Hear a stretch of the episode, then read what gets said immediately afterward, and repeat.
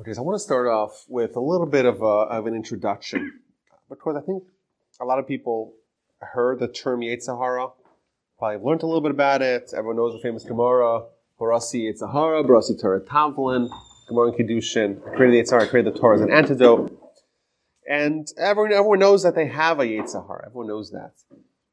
And uh, there's surprising uh, discrepancy in the ways that Yetzer Hara is presented. So, for example, uh, the Gemara Kedushin, which is source number one on your page, tells us, Tanarabanan, Kasha Yetzer Hara. Yetzirah is so evil, it's so bad, Shafilu Yotzro Korara, because even its creator calls it evil. Shenemar quotes the pasuk, the verse in Genesis, Adam Ramin Urav, that the inclination of, of a person is evil from his youth which means that the Almighty who created something, usually the creator of something is someone who's going to see it in favorable, favorable light, yet the creator calls it bad. Now, obviously, the name Yetzer Hara, it's, it's bad. It's part of the name is Ra, which is bad. But the very opposing view we find in the Midrash, when the passage says, when the verse tells us, Vayar Elohim tov and the Almighty saw that everything He made, and behold, it was very good. Says says the Medrash, Tov, when it says Tov, Ze Yetzer Tov. Me'od Ze Yetzerah. When the Torah tells us that the saw everything is, that He made and it was exceedingly good, good is referring to the good inclination. Exceedingly good is referring to the bad inclination. So how is it possible that the same entity, the Yetzer Hara, is on one hand called Ra, and the Almighty calls it Ra, on the other hand it's called Tov, or Tov Ma'od as well. And I think this really shows us why it's an important topic. Because if we didn't have the Yetzer Hara, we would be angels. If we were be angels, we'd be very holy. We're humans. We're not as holy. But you know what we have? We have Torah. We have opportunity. We have di- we're in, live in a dynamic world because we're flawed. The Gemara tells us in Shabbos that when Moshe went up to heaven to get the Torah, the angel said, "Why is this human, this flesh and blood. Why is he here amongst us? And he had to respond by saying, the humans are flawed. And therefore we have Torah, we have opportunity to, to become greater than, uh, than the way we are. We can change. Angels can't change. And I think that on one hand, humans are greater than angels because an angel cannot improve, we can improve. And therefore, the Yetzer Hara is very good because life has meaning, life has a purpose in it because we are so terribly flawed with our Yetzer Hara. So it's a good thing because it means life matters. If we didn't have a Yetzer Hara, it means that you cannot have meaning if there isn't opportunity or if there isn't change. Meaning is a function of change. We could change because we have Yetzer Hara and we could fight it and overcome it and that makes us great people. Now, just as, as a parallel to that, Adam Rishon, Adam, before he sinned, he didn't have a Yetzer Hara. After he sinned, he became Yodea Tovara. The, we think that Adam Rishon made a terrible mistake. And we think he was duped into it with the deceptions of the Nachash. Truth is, the Gemara tells us that the Nachash never lied.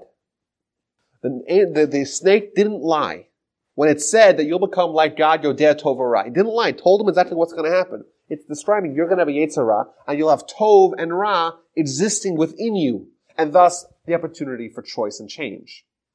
We became like God, like the Torah says. That's not, that's not me speaking. The Torah says that you became like God because you have a Yetzer Hara, and therefore we're living in this dynamic existence where we can make change, and that, or we can make choices. And like God, we can make choices uh, a, stick, a, a, rock can't make choices. An angel can't make choices either. They, they, they live on a plane, whatever the plane of pre-programmed reality is. Whereas we live in a dynamic world and therefore we can choose and that is something fantastic. So how did, why did Adam do it?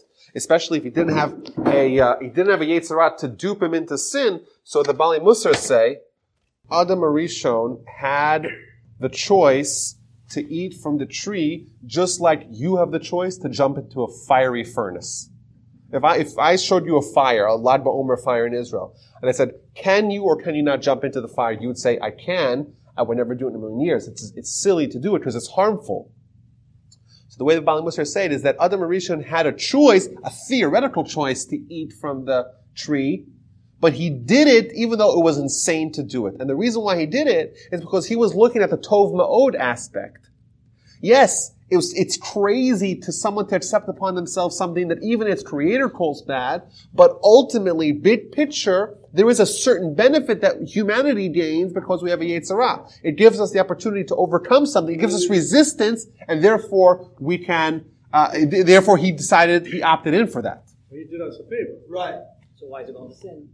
Well, he did us a favor.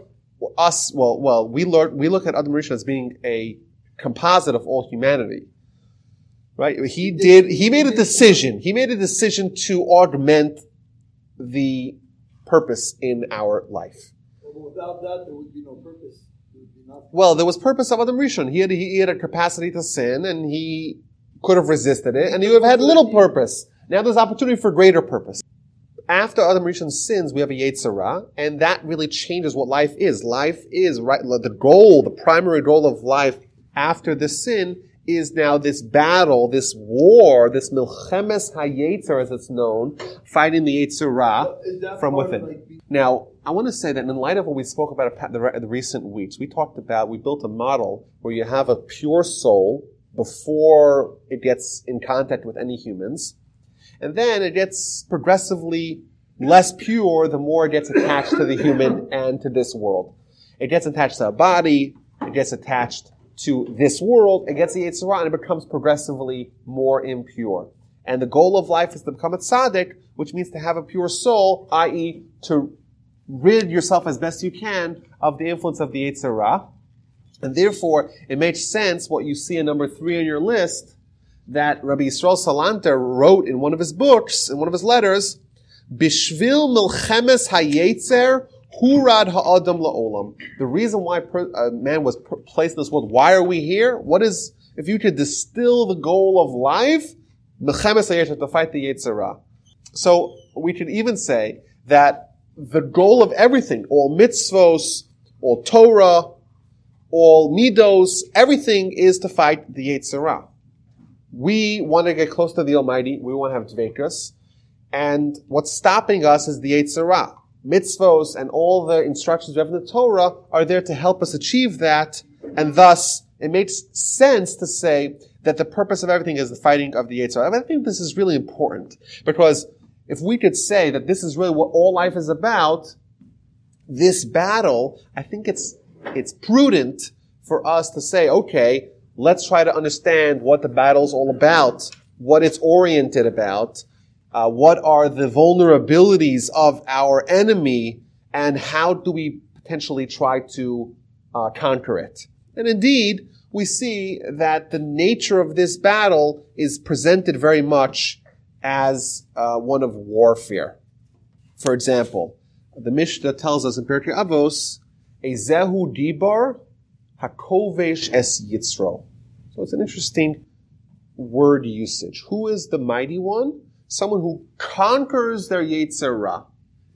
It's almost as if you have a, a, a military objective to conquer something, and to be a Gibor, to be mighty, is someone who conquers the Yetzer Hara, which really presenting it in kind of military terminology.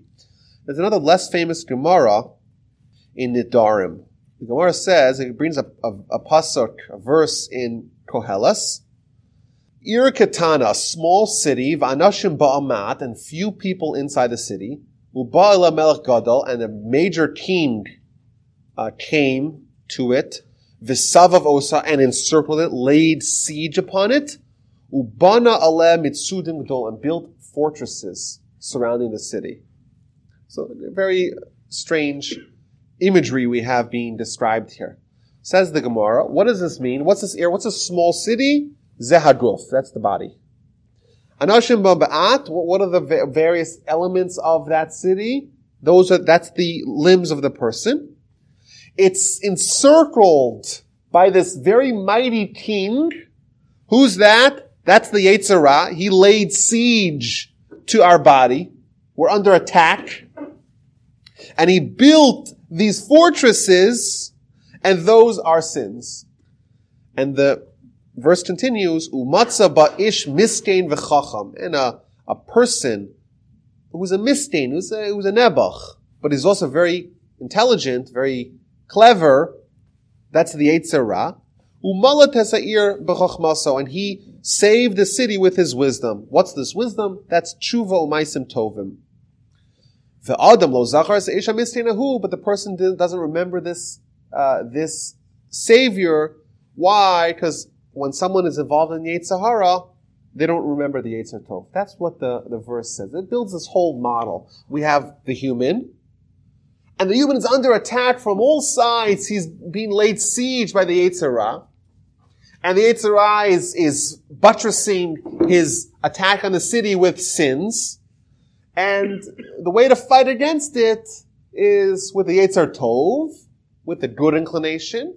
And how so? With mitzvos and tshuva and repentance. So I think it's interesting that Chazal are portraying our battle really in, in military terms, and I think in uh, with the inspiration of the art of war, the first step of successful uh, military activity is you have to know your enemy.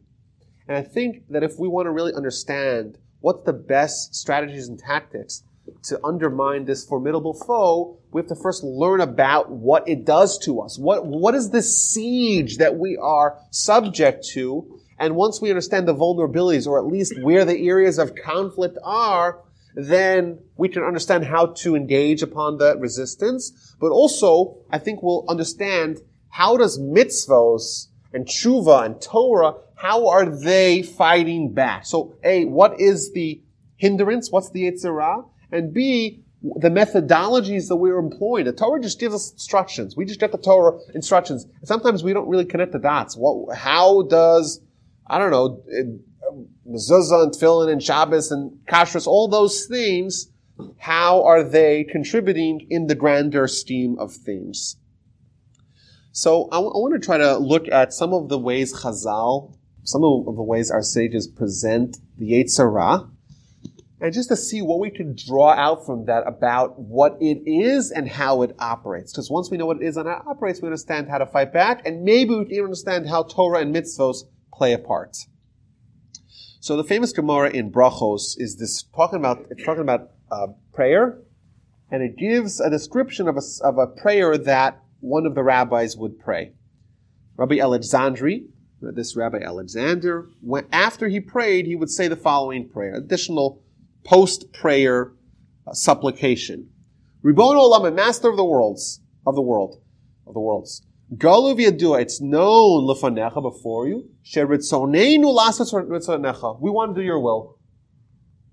The truth is, if you were to isolate our essence, if you look at our neshama, we want to do the will of God. What's the problem? Umima akev. So what is standing in our way? Se'or shebe'isa. The yeast in the dough. V'shibud malchios. And our submission to the king. You hear some fanech may be your will before you, miyadam, you'll save us from their hands, v'nashuv, and we will return, we'll return to do your will with a total heart. So, what he says is, is that we really want to do the will of God. It's just that there's two things standing in front of us. One of them is the yeast in the bread, which is the element in, in the food that causes bread to rise. And the other thing is Shibud Malchus, that we're subjected to the Melech, to the king. The kings rule us, and that's what's stopping us. Very strange thing. So Rashi tells us, right, a very famous Rashi, that the Sa'ar Isa, this yeast in the dough, is referring to Yetzer. Yetzer Ra hamachmitzenu, who, who causes us to become like chametz, to get excited, so to speak, for sin, and Shibud Malchus, so my question, I think, just to try to understand what these themes are. What is Shibud Malchus? Why can't we fulfill Torah? Why can't we do the will of God because of Shibud Malchus? Shibud Malchus. The, the king is in control. We're under the thumb of foreign leadership. What does that have to do with anything? Like, if you were to make a list of the things that stop us from observing Torah and mitzvahs and doing the will of God, I, I don't imagine that being submitted to the king is so high on the list. Maybe during the times of the Romans it was a bigger problem. But it seems strange, like we think we have bad midos, and we are lazy, and we have other things that are distracting us. There's a lot of reasons that really stop us from observing. You can't say, oh, the government. The, the government's the problem, like what Ronald Reagan said, right? The most terrifying sentence is, I'm from the government, I'm here to help. Government's not here to help. So I want to, I want to just try to understand what this Gemara means. I'm convinced that there are really two approaches that the Yetzer Hara uses in his war against us, which is going to be very helpful for our resistance against him. And that's represented A, by the yeast in the bread, and B, by the Shibud Malchias. I.e., when Rashi tells us that this is referring to the Yetzer Hara, it's actually telling us the two different types of Yetzer Hara. One of them he describes very enigmatically, yeast in the bread, yeast in the dough. Other one is submission to the kingdom. What does that mean? So let's look at some of the sources here. So, source number one, we've seen this before, is a debate between Rabbi Judah the Prince and Antoninus. And they're talking about at what point in the development of the child do they get a Yetzer Hara. But the words that they use are very uh, illustrative. Amal Antoninus the Rebbe, says Antoninus the Rebbe, Me'emasa Yetzer Hara Sholet Ba'adam. When is the Yetzer Hara, when is the, when do they dominate the person? At what point of the development do they dominate the person? Mishas Yetzira and Mishas Yetzia, from the formation of the child or from the exit of the child. And they debated, ultimately they concluded from the exit. But the word that it uses is sholet. Sholet is the word shlita, from control, from dominion, right? From, they have absolute uh, dictatorship over the person. They, they're total bosses. That happens at birth. Which sounds interesting, like we're, we're describing Yetzer Hara potentially as Shibud Malchios, and we see that it does use the term normally uh, designated for a king, that there's, a king is a sholet, a sholet is a king, and that's a description of the Yitzrah's uh, vise-like control that he has over us. And that happens at birth. Additionally, the Gemara in Shabbos tells us, we've seen this one as well, el you should not have within you a foreign god. What does it mean? Ezehu el sheyesh shal adam. What is this foreign god that exists within the person? Ze yetzerah. So earlier it describes the Yetzer Hara as a sholet, as a control of a king. Now it's describing as a foreign god, as a master, as, as a power over a person. And thirdly, we see, uh, very similarly, the Gemara in Kiddushin tells us that Amar Reb Shimon Levi, Yitzro Shal Adam misgaber alav b'chol yom. The Yitzro of a person overpowers a person every day. Another terminology of power over a person.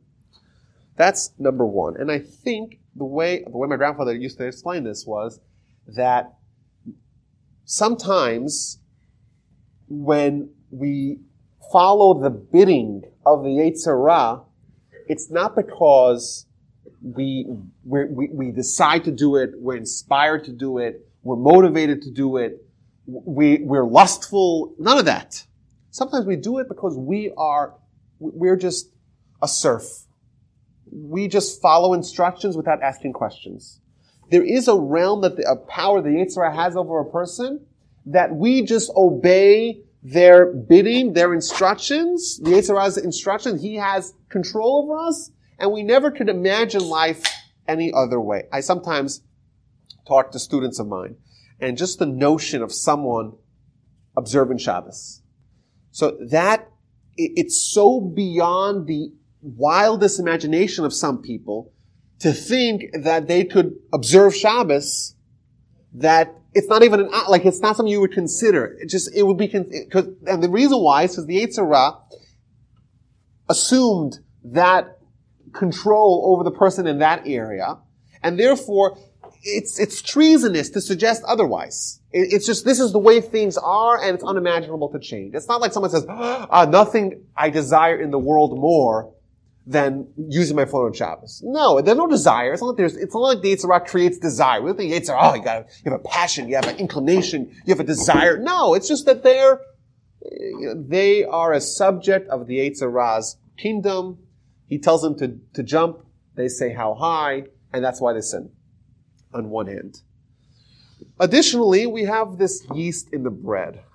And what the role that yeast plays in, in, uh, in, in a dough is really not nutritional. It doesn't contribute to the nutrition, it contributes to the development of the appearance, so to speak, of the nutrition. It changes the perception of the food, but doesn't change the nutrition. So if you actually take a matzah that doesn't have any yeast and bread and you examine them, the, the, the ingredients are the same. They're both flour and water, but the only difference is one, you have yeast and one you don't have yeast. But the way it's perceived is dramatically different. One of them is this flat pancake cracker, flat cracker that's just you don't even you don't, you're not no one's inspired at all to eat it. On the other hand, you have the bread, which is very very luscious and very soft and very melt in your mouth. And what this is describing another role that the Yetzer Hara does. Yetzer Hara takes matzah, which you need, right? You need nutrition, you need sustenance. And it injects a little squirt of yeast into it. And what it does is it transforms something that you need, something that you need for your sustenance, something that the nutrition, it turns it into an experience. It takes all of uh, this world and its pleasures and augments them and amplifies them and causes us to not see life clearly. We're here in this world, we know, as a means to get Olam to get the next world. Therefore, what's our role vis-a-vis this world? Well, this world, that's a means. This is a stepping stone towards a bigger goal. Says the Yetzer Hara, no, in this world, in the matzah world, you need the sustenance, right? You need this world, right? We all need this world. But is it a focus? Is it an ends? Or is it a means? He turns it from a means into an ends. He throws a little dab of yeast into it and turns it into an experience. And that is tremendously harmful for a person because if you're living under the influence of the Yetzer Hara, you change your priorities. This world becomes the purpose, next world you forget about. And that is the most harmful thing that could possibly happen. And we're under assault of the Yetzer Hara because it's, it's, it's constantly forcing us to think about this world as a priority. And by doing that, we lose sight of Olam Haba. There is a Gemara, very hard to understand Gemara, that describes that someone, the greater someone is, the bigger their Yetzer Hara is. Now that, that might, that might just, that, that might just be where the Yetzer Hara is located in these two arenas. It might be that it's more stacked towards one versus the other, and someone who's, let's say, Tinish Nishba, will be stacked in the opposite direction. Uh, the Gemara says in Kiddushin. So the Gemara says, Yitzur Shalom is al Yom, and the next Gemara says, Amar Rabbi Yitzchak, Yitzur Shalom mischadesh al Yom. So one is, the, uh, which means it renews itself every day. It has the element of chidush, of insight, of novelty every day.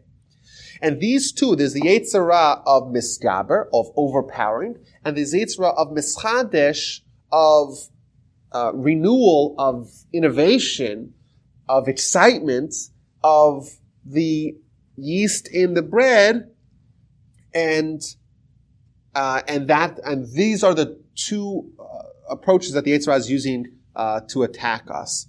I, I have a um, a mashal like parable to this uh, to this idea. We have um, if you go on a road trip, so you you, you got to stop every couple of hours to get to get gas and to go to the bathroom. And maybe go inside and buy a little Mountain Dew, whatever, right? All the kids suddenly need to go to the bathroom five minutes after you pass the guy, the rest stop. That's what it, that's what it always was. In Texas, they developed a new kind of rest stop. It's Buc-ee's, right? We have to stop at Buc-ee's. Right. So Buc-ee's changes everything. Buc-ee's, it's it's enormous. You've been to there, right? It's really big. It's it's so clean. You can't imagine. You can lick the floors there, and they sell they sell like toys and memorabilia, and people put up their people put up pictures on the $1,000 grills there. yeah. They it's a destination, and to me, this is a perfect example of what the Yetzer Hara. Yetzirah is like Buc-ee's. So we're, we're on this road trip, and we're trying to get to a destination.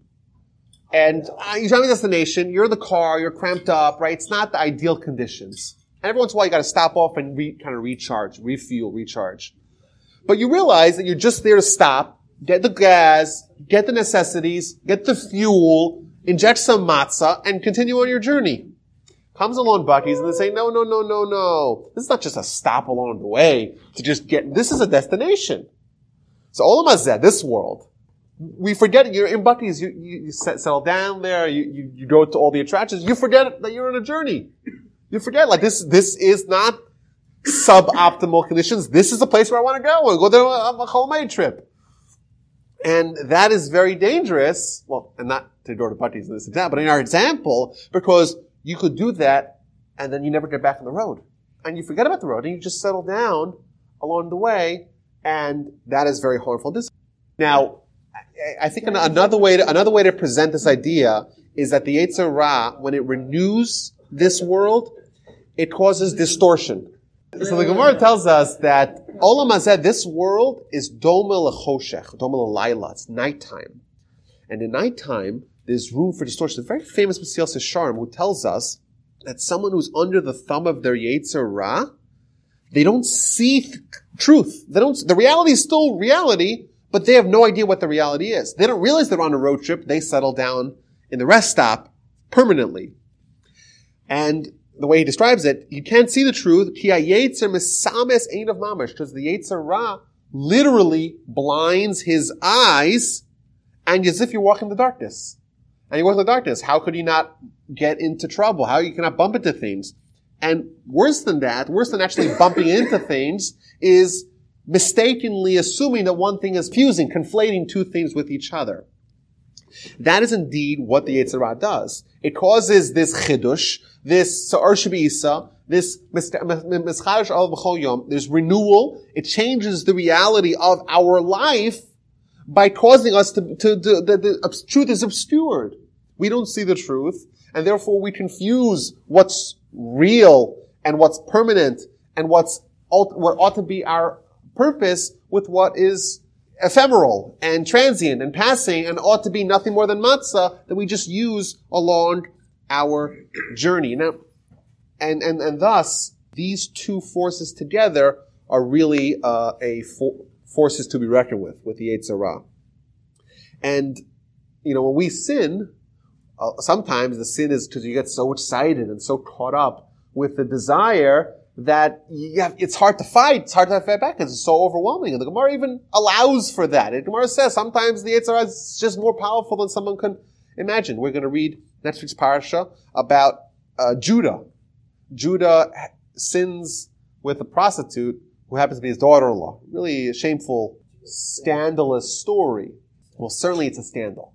So how? So so what, what happened over there? What's going on with Yehuda? Was one of the tzaddikim. He's going after a prostitute. It's, it's, really, it's really, it's really embarrassing, this story.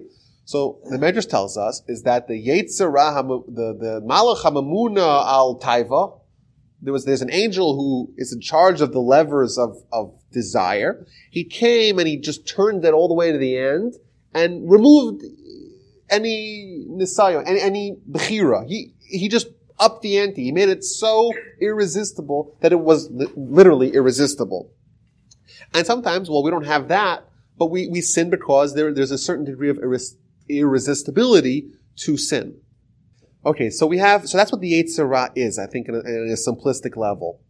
Now, how would you combat that? So my grandfather used to always say, is that if the Yetzer Ra comes with the, oh, well, sorry, we could sin because we're excited to do it. We could also sin because we are on, we have a foreign God, we have a ruler, we have a master, we have a shul. The Yetzer Ra just tells us what to do, we follow. We're just obedient without even being inspired, so to speak, to do that. Now, how would we file fight back? We got to find a way to create a parallel in with regards to the holiness.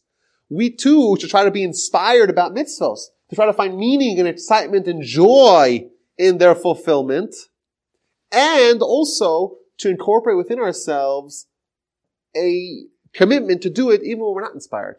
And kind of using this two powers that he has, the Koach HaChidush, a power of, of renewal that we have from the Yetzer Ra, we'll fight it with the power of renewal from the Yetzer Tov.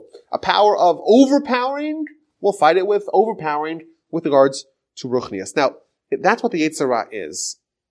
Just quickly, quickly to finish off here. So how do you fight the Yetzer Ra? I think there's a lot of different ways to fight the Yetzer Ra. It's a war. It's a war. We're being attacked on multiple fronts. We're surrounded. We're under siege. And there's different ways to fight. Uh, I would say perhaps that you want to weaken your enemy, you want to decimate the enemy, will be even better.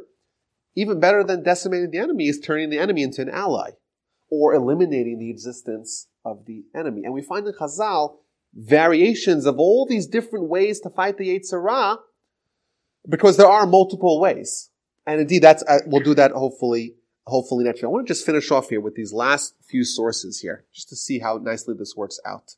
Uh, so the Rambam tells us, Rambam is describing how do, you, how do you get, how do you become a prophet? How do you become a Navi? So we think the mind comes to talk to you. Rambam says, no, you work on yourself, you fight your Yetzer Hara, and, and you automatically become a prophet. Remember, we said our premise was that the only thing that really matters is finding Hara. That's the only thing that really matters. Thus, anything that matters is a result of that. Says the Rambam, um, Ein elo chacham gadol, you have to be a chacham, gibor, v'lo yehe yitzro misgaber b'davar ba'olam. You do not have Hara misgaber on you in any manner. Ella hu misgaber al yitzro. What he's describing is that in the realm of misgaber, you overpower it. And automatically you have nevuah. What's even, what's even greater than someone to be a navi? To be a prophet? Someone to live in Olam Haba. The Gemara tells us in Baba Basra, uh, two Gemaras, one after another. Three people tasted Olam Haba in this world. Avram, Yitzchak, and Yaakov. And the very next Gemara, Shlosha lo shalat bahen Yetzer Hara. They didn't have the shlita, the power of the Yetzer Hara on top of them. And who's that? Avram Yitzchak and Yaakov. Says my grandfather. I saw this last week.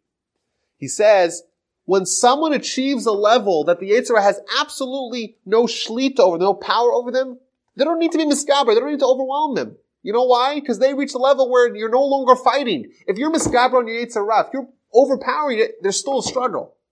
You're still involved in the struggle. You have to overpower it. Great, you're a tzaddik. But when someone is low shalab Yitzhak, there's no Yitzhak at all, i.e. the Yitzhak became good, he became an ally, he's not a threat anymore, then you're, you're told all above, then you have, you're ready, you're, then you're even a higher level than a prophet, you're ready to think in, in this other world. Of course, we have to start from the bottom up. You know, that's high level, but this really shows that there's different uh, elements of the Yetzer Hara's control over us and the way he engages with us in battle. And there's a whole series of ways that we can overcome and fight and battle back and hopefully be successful in this most vital journey of our lives.